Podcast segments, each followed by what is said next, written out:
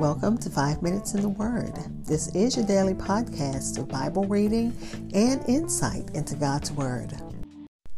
We are at the conclusion of Esther chapter 5, looking at verses 11 through 14 in the God's Word translation. Poor, miserable Haman. He's been honored by both the king and queen of Persia. But the disapproval of one man makes him feel worthless. Let's listen to today's reading. Again, it's Esther 5, verses 11 through 14 in the God's Word translation.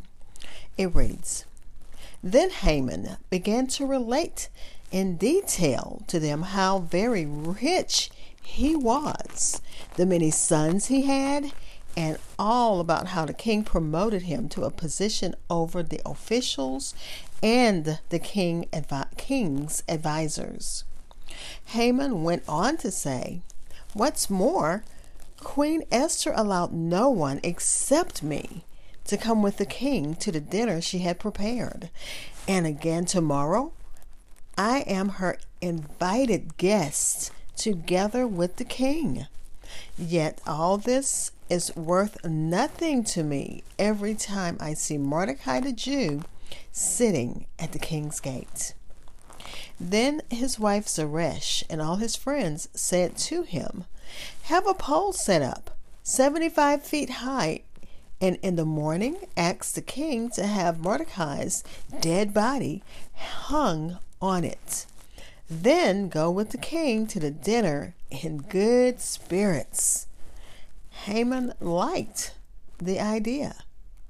So he had the pole set up.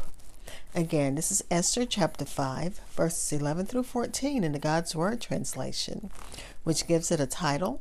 Meanwhile, Haman is disgraced because of Mordecai. I'll be back to share insights and close with prayer.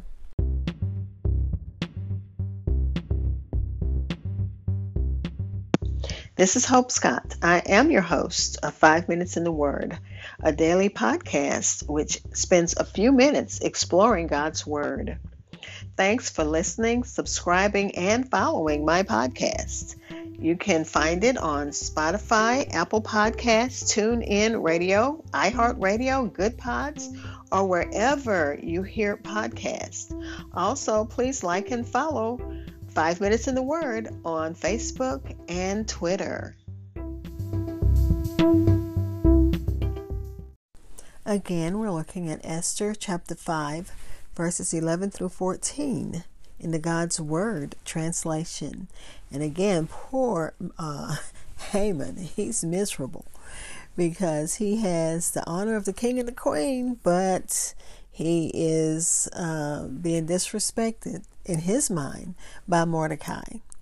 Uh, Haman called his friends and his wife to him, and he bragged about his position, about his riches, about his honors. He bragged on the size of his family. Multiple sons uh, was a mark of greatness in the Persian Empire, and he bragged that the high of the high post to which he had been advanced. He bragged that he was the darling of the prince and the idol of the court. And yet, all of this was of no avail as long as Mordecai lived. So, until Mordecai was hung, he was not going to be happy or killed with the rest of the Jews. So his wife and his friends say, "Let let well, let's just kill Martin. Let's let them hang Mordecai on it. So they're going to, they advise him to build a gallows. And it says, at uh, the advice of his wife, Haman decides to forfeit the plans to kill Mordecai on the day of the decree and instead have him impaled right away. And he was pleased with that advice. So for uh, the um, for the pleasing of his fancy, they told him to go ahead and get the gallows ready so that as soon as he could get the warrant signed by the, by the king, there would be no delay in the execution of his enemy, uh, who was Mordecai. Uh, this was very agreeable to Haman, who had the gallows made and fixed immediately. And it had to be 50 cubits cubits high or as near as possible. And they said that's like 75 to 80 feet high, taller than any structure in the city.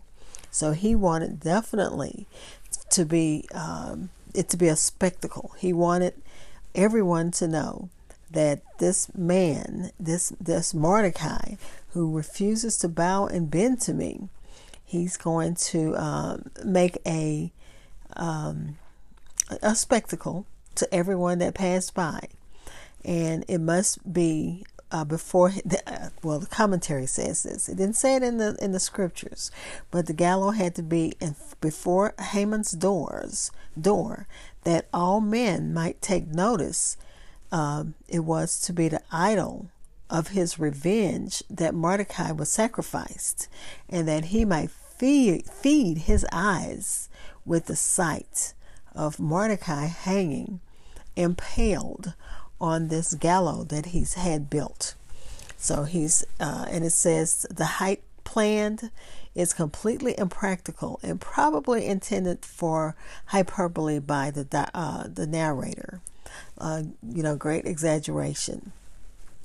So now we leave Haman to go to bed, pleased with the thoughts of seeing Mordecai hanged the next day, and then going merrily to the banquet with the king and the queen. Let's pray.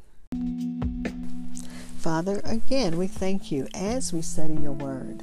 Thank you, even as we look at the destructive and distorting power of hatred, the irrational, violent hatred that was fed upon. You have, uh, Haman had uh, friends and even his wife who continue to fuel this anger, this hatred.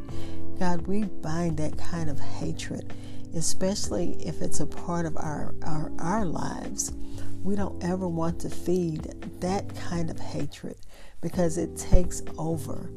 Father, give us uh, a spirit of love and of peace and of calmness and of uh, of a um, joy that comes only from you in the name of Jesus. Father, we pray for those who need you right now. Pray for those who are mourning. Pray for those who are sick and need your touch and healing. Pray for our children. Pray for our grandchildren. Pray for marriages. Pray for um, for families in the name of Jesus. Father, we pray that you um, bless those who need you in a special way. You know the needs. We thank in your advance in advance for answered prayers. Amen.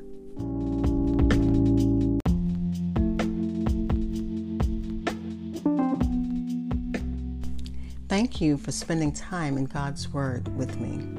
Be blessed.